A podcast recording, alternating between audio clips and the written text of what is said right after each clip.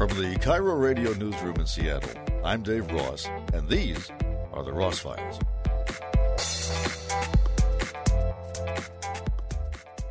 As you know, there are programs all over the country to give certain advantages to businesses that are owned by minorities.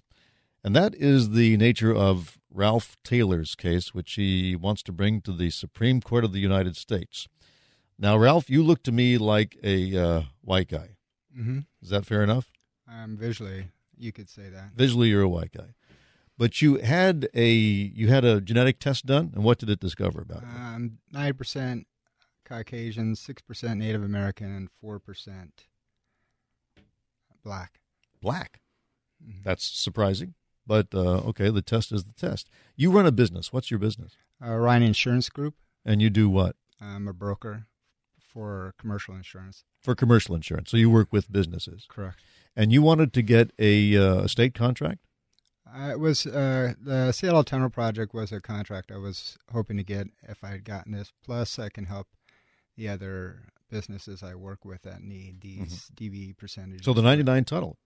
You were looking for work on that. Well, the 99 tunnel didn't hit their DBE numbers, so it was Now DBE is is disadvantaged. business enterprise, which they I think it was 22 percent that they needed to hit as far as Mhm. minority contractors, and they were like at two percent. If I, I mean, I may be off on that number, but that's what I remember it as. And so you figured you would try to file as a minority contractor to help them meet their goal. Correct. Do the insurance for that. For I mean, because the brokers we all have access to the same product, so it would have just been my. If it ran through my books, then it would have been DB percentages. If Mm-hmm. All right, so. I, I get it. So in other words, you you felt that based on your genetic test Mhm. showing you to be partly black, Mhm. you could fulfill the tunnel project's requirement for a minority business. Uh, part of it, part of the percentages. Right. So what did you do? You applied. I applied, or when I originally d- did the application, I applied as an MBE, which is a minority business enterprise for the state of Washington, Mhm. and we went through the, uh, uh, you know, the process. Initially, they denied it. Then we litigated it, and right before we got the opportunity to go to litigation, they reversed their position and certified me as a They certified you. yeah, so I'm certified in the state of Washington as a black, and I'm certified in all 50 states because my birth certificate says I'm black. Now, what made them change their minds? I'm assuming that they didn't want to get in front of a, and this is just my opinion. I'm assuming they didn't want to be in front of a jury and having be asked questions about the program in in, in and of itself. But what that's the officials? opinion. What do you, I mean? You met them face to face. I've never met anybody face to face This has all been done by mail by mail and attorneys. and attorneys. So, did they ever see a picture of you? They have a picture of me. Oh, well, so was that their original basis for the determination that you were not black? Correct. But what convinced them was when you sent them the genetic information. what convinced them they no they had the genetic information to begin with so what convinced them that was in my opinion was that they were heading to court and they were going to get deposed And they didn't want to go to court. They didn't in my opinion they didn't want to go to court Now you're aware of the intent of the of the program to uh, require that a certain percentage of business go to minority firms, right? oh the the intent of what the program is and what the what is happening are two different things Well, what do you mean by that?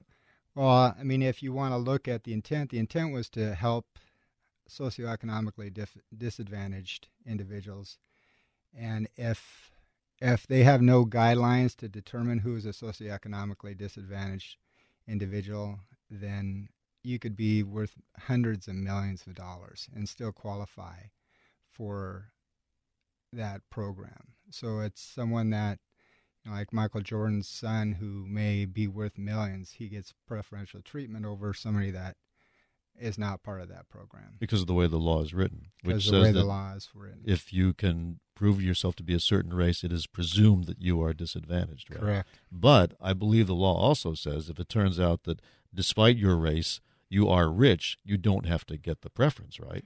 But they don't. In my, you'd have to go through the books and talk to them. But I haven't seen anybody denied based on socioeconomic. That I so that's so in other words, uh, that part of the law is not being enforced. They don't go back and check to see whether you truly are disadvantaged if you present yourself as being a minority. They don't have any. They don't have any guidelines to determine what is socioeconomically disadvantaged. I see. So, are you saying that there are other company owners just as white as you who are getting minority contracts? There's, there, I've audited most of the country, and based on the audits that I've looked at, and based on the percentages of what I could see, there's tens of thousands of visually tens of thousands, tens of thousands across the country that are visually Caucasian that are getting through. Uh, as minorities. And again, the app, the uh, definitions are are ripe for uh, abuse. Well, uh, have they all done genetic testing? Is that how they justify this? Oh, some of them you don't. None of the definitions have any bearing. Any of the federal definitions have no bearing whatsoever on physical traits. So, so what does it say? For black, it says be able to prove your ancestral background to the continent of Africa. For Hispanic, it says to embrace the Hispanic culture regardless of race. So you could be Hispanic and have no Hispanic background whatsoever, or Native American. We, you know, there's a guy who got certified who's, you know, visually very Caucasian, who's 1 256 Native American, and he's got a tribal card, and he he was certified. How'd you find out about this? I did a public records request so you uh, suspected this for a long time. I suspected from day one. Did you feel you were being discriminated against for being white? I know I was discriminated, in my opinion, from being white. So this was a way to change that system. Is that what this is about? The the the what it's about is to expose the system, and if you know Washington citizens should and the U.S. citizens should understand that those definitions are arbitrary and capricious, in my opinion. And if everybody is going to get in that that are visually Caucasian that are getting in, then the rules have to be rewritten to make it so that someone is socioeconomically disadvantaged that they are getting the help they get. I mean, if you look at the 2014 uh, U.S. Census, Asian Americans and Indians from you know the continent of India have almost a two to one median income above Caucasian Americans, but they're still getting preferential treatment. So the majority of the people inside that uh, may have a two to one median income over Caucasians, and they're getting preferential treatment, and they're not being asked about socioeconomic position. Why wouldn't blacks in particular, you know, seeing what you've seen, that but basically what you're saying is a lot of white people like you are abusing the system. I'm not well, abusing the system. I haven't taken a dime from the system. All right. So are being uh, allowed in as non-white. Why wouldn't black people be criticizing the system then? They should be criticizing the system, but I, you know, it should be. Everyone should be criticizing the system because these definitions are, you know, black mm. is having an ancestral background to the continent of Africa. That applies to everybody. That applies to everybody. At least from what we know now. Maybe at the time it was written, but now there's yeah, there's proof that we all came from Africa. Correct. And you know, my my opinion is it needs to be retooled, and it needs to be based on socioeconomic and geographical footprint. So you're happy to have this based on disadvantage, uh, in terms of what not having sufficient income, can, or you can look at a you can look at the at uh, somebody's tax returns and make an objective decision versus mm-hmm. looking at somebody's color and physical. Well, you're saying they don't even look at anybody's color. Well, they if you I mean I've had somebody after they heard the interview on uh, Lars Larson doing an audit. They said they did an audit on the state of Washington asking for the the pictures of the people that have been certified. Yeah. And the state wouldn't give it to them.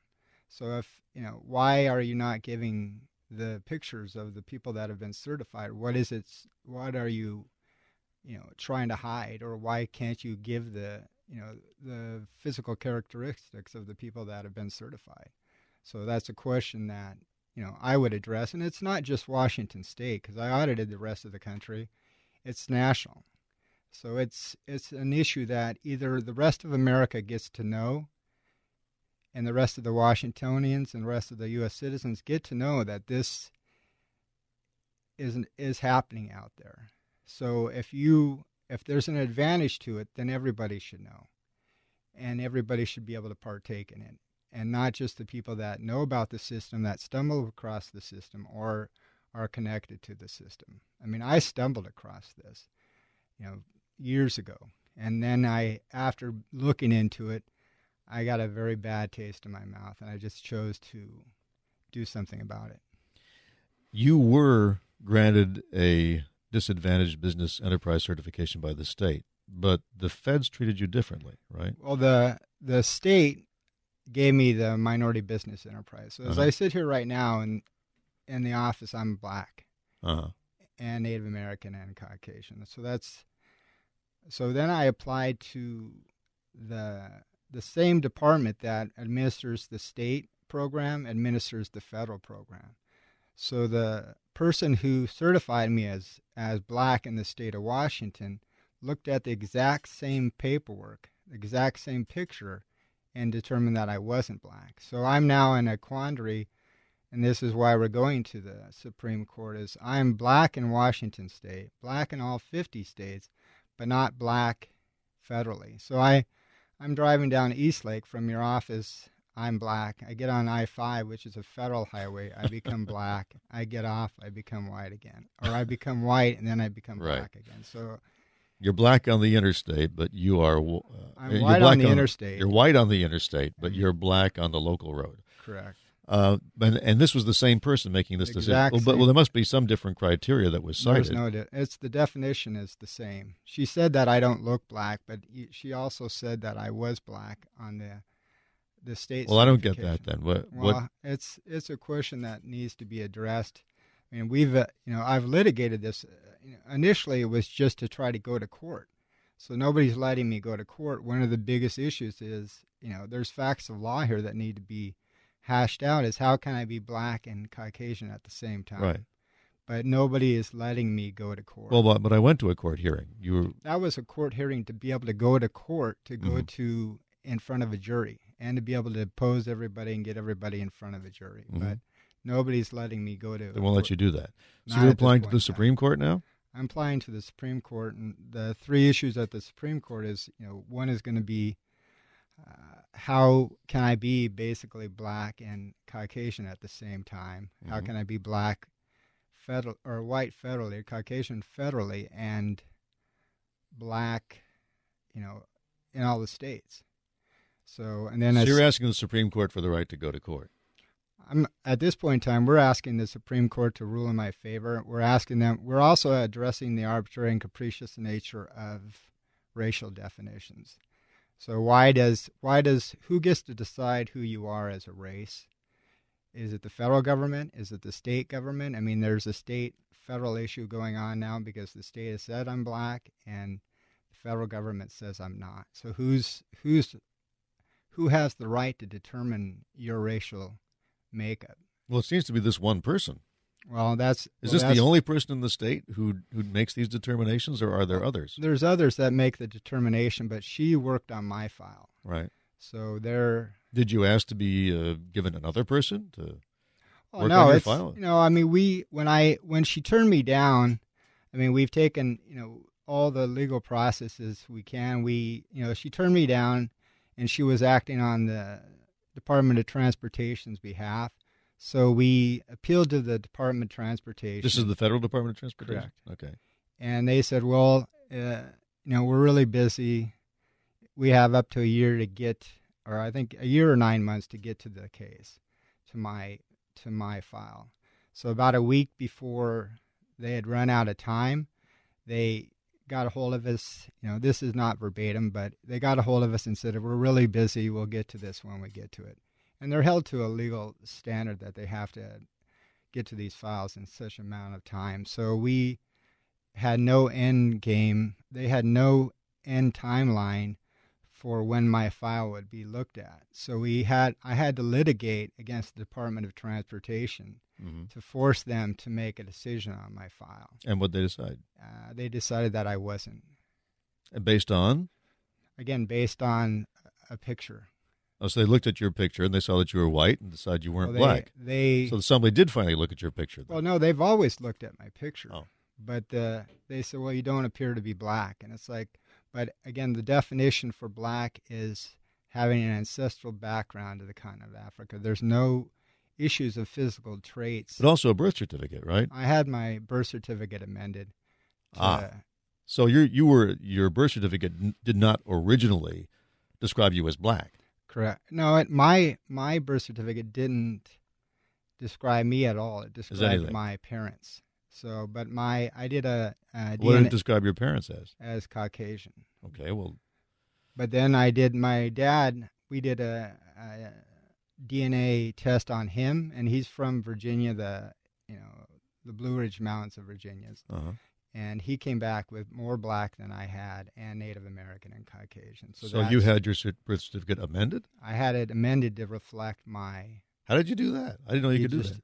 birth certificates are are tools of self-identification and they are subject to whatever you want to put on there Huh? So you could have amended it even if you weren't black and had no could. genetic information. uh, when i when i called the state of california to have it amended that's where i was born they i told them what the uh, situation was and i said well i want to have it amended to reflect my my oral history and my genetic history. And the uh, the person that was you know taking the uh, taking the call said that's fine we can do that you just need to send this affidavit in. And he has then he made the statement if if you want you can go ahead and change your sex at the same time if you want to put put that in there as well. Wow. so i could have gone from a caucasian male to black female with the stroke of a pen well, you don't look like a female to me, but then who knows? well again that's that's completely irrelevant on Yes, birth is. certificates Um, all right. So, well, I mean, the whole idea is we don't want to discriminate against people, but I guess that's a little ironic because the legislation does attempt to right an historic wrong by a form of discrimination, which you feel has worked against you in this case. Well, it's I had the opportunity to to take this multiple times, the the federal certification. Uh-huh. So, but I would have had to do things that, you know, after looking at them, I was not. It did not leave a good taste in my mouth. Like what?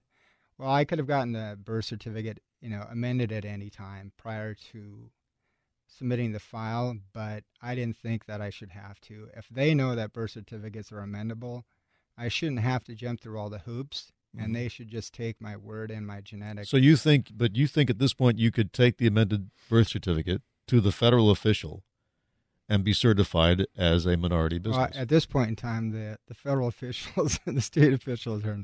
I'm not too high up. They're on to you, huh? they're I'm not too high, but if somebody else, uh, say a Caucasian business owner is listening and he wanted to get the certification, what he would do is just get his genetic code looked at with the chain of custody, and then revise his birth certificate to reflect anything he wants on. But. I leave, I believe there are other provisions, though, that use phrases like is living in a certain cultural milieu, is uh, is Oh. treated like somebody of the race they claim to Well, be, etc. Then is Snoop Dogg and Condoleezza Rice in the same sphere of of culture? One's a, a Stanford professor, one's a hip hop. So I'm thinking culture has not. You can say that there's a black culture, but all of our cultures are intermixed. We all, you know, we all look at things that are, you know, different. Whether or not it's you know how you dress, how you look, Right. music you listen to. So that. But you're right; it's hard to specify. But aren't there some things that still fit in the "I know it when I see it" category? Well, if that's the case, then then they have to retool it, and then who gets to objectively decide who is and who isn't without any objective definitions? Just because, I mean, I could say, you know, you know, ABC, this guy over here, ABC looks like a pedophile. Should we throw him in jail because he looks like a pedophile, or he looks Well, like you're choosing a pejorative description. Well, yeah, but I'm but the the point is we're taking we're looking at somebody visually. I mean, if you go through the tribes, the Native American tribes, the amount of Caucasians that you'll find is you know, tribes have the ability to bring in anybody they want. So tribes, you know, I was directed to a tribe to get enrolled. As a Mhm. tribal member, I just chose chose not to, because my goal is to to show America and the Washingtonians that you know this system is is broken and it needs to be fixed. So, if it were up to you, would you eliminate the uh, all the boxes on the various applications for ethnicity and race, census would, form, everything? Well, it, it, it, they don't matter. They're self-identifying, so you can put in there anything you want. So, our, as a country, you know, if someone's fifty percent black and 50% Caucasian, they get to choose which one they want. So if it's a self identification with a choice, why do we even have it? And if there's Caucasian Hispanics and Caucasian Native Americans, then where's that line and where's the objective law? I mean, we're a democracy that needs the rule of law, and the rule of law needs objective definitions. And if, the have... idea is to make sure that we do not discriminate, number one, and that we correct the historic outrage of slavery, number two. How do we go about doing it if we ignore race?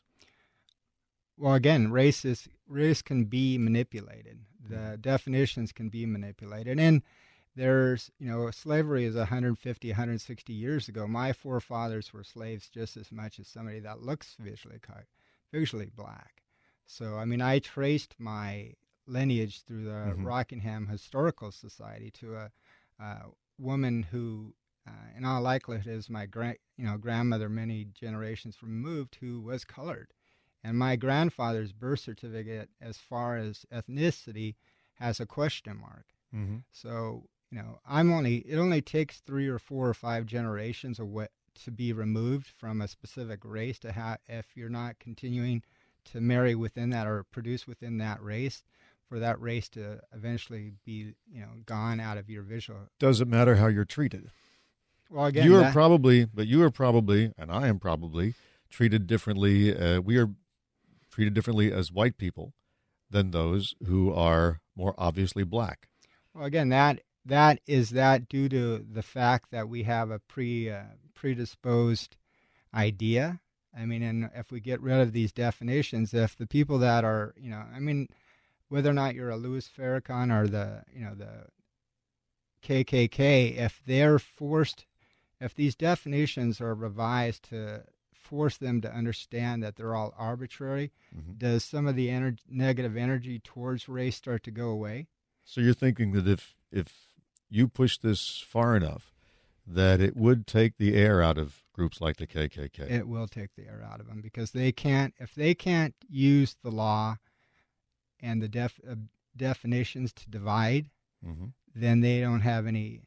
They really, in my opinion, they don't have any argument other than you know the hate. And if you tell people that hey, you're hating, but you can't really legally hate, then I think that the American citizen is tired of racist racism to begin with, and if if the Supreme Court says that he's right, then I think there's going we can retool the situation make it be socioeconomically disadvantaged, true socioeconomically disadvantaged based on tax returns and based on geographical footprint of the business. If you've got a, a depressed area, you can drive money into that area by forcing those businesses to locate in that area to be able to get that benefit.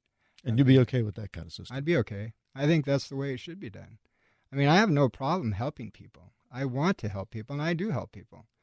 But I, I could have, you know, in all likelihood, taken this, but it. I thought there was a greater good to be done. I walked away from an incredible amount of money potentially because I thought there was a greater good here. That you were offered a settlement, huh? You were offered a settlement. Oh no! If I would have taken the certification, mm-hmm.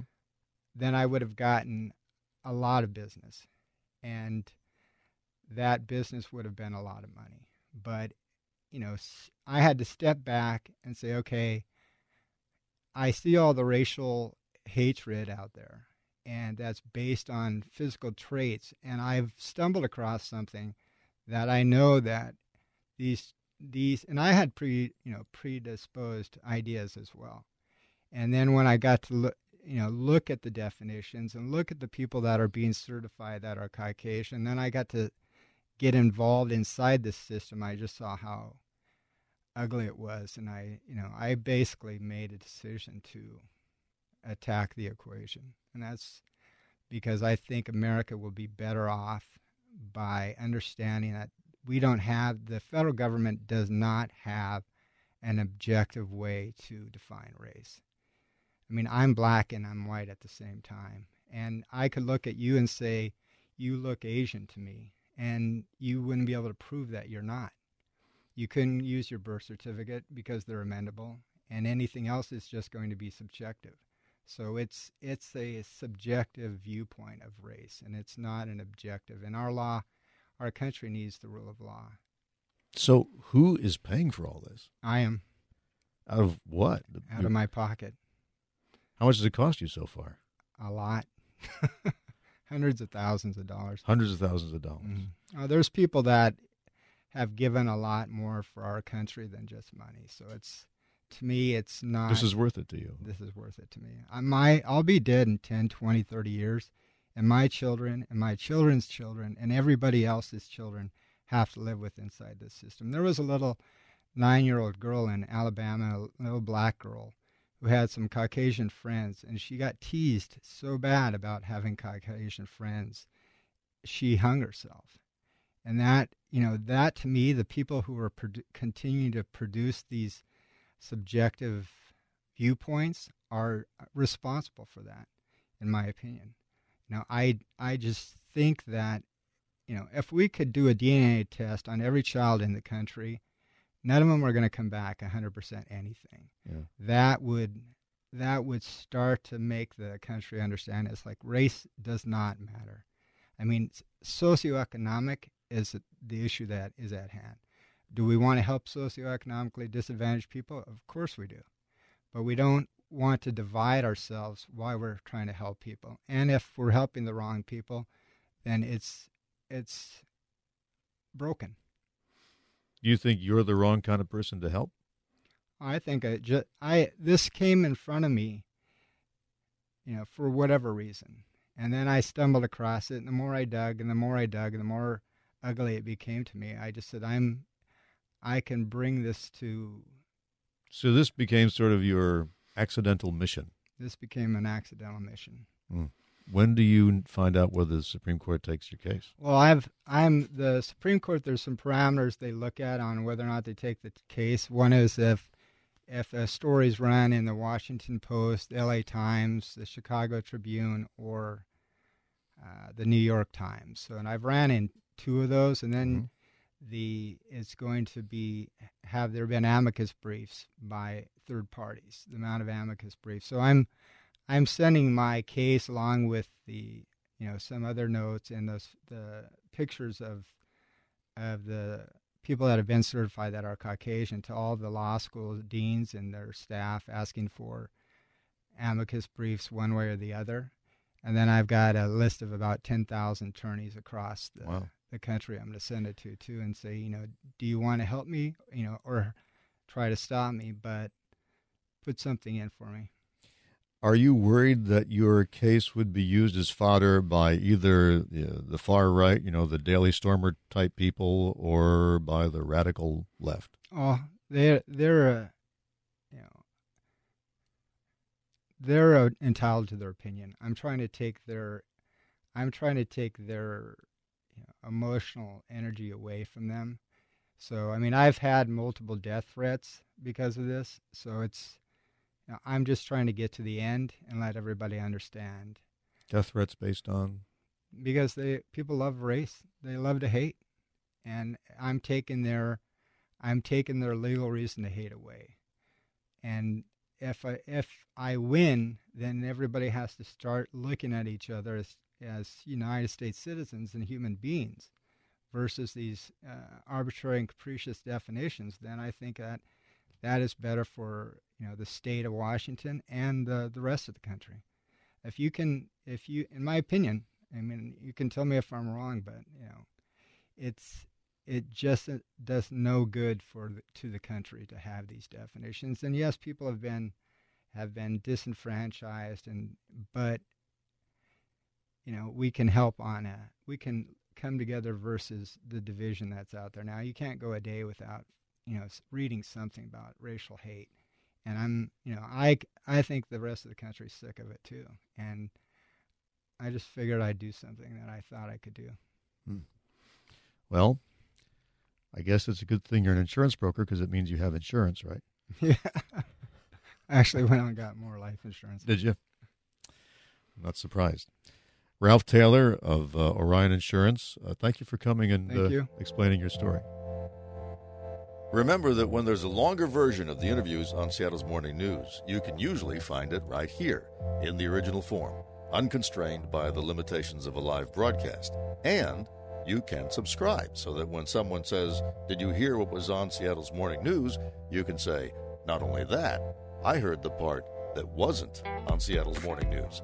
So, my advice is to subscribe. And then when we talk to an author, a politician, an entrepreneur, an artist, a scientist, a teacher, a journalist, a celebrity, you'll hear every word. I'm Dave Ross. Thanks for tuning in.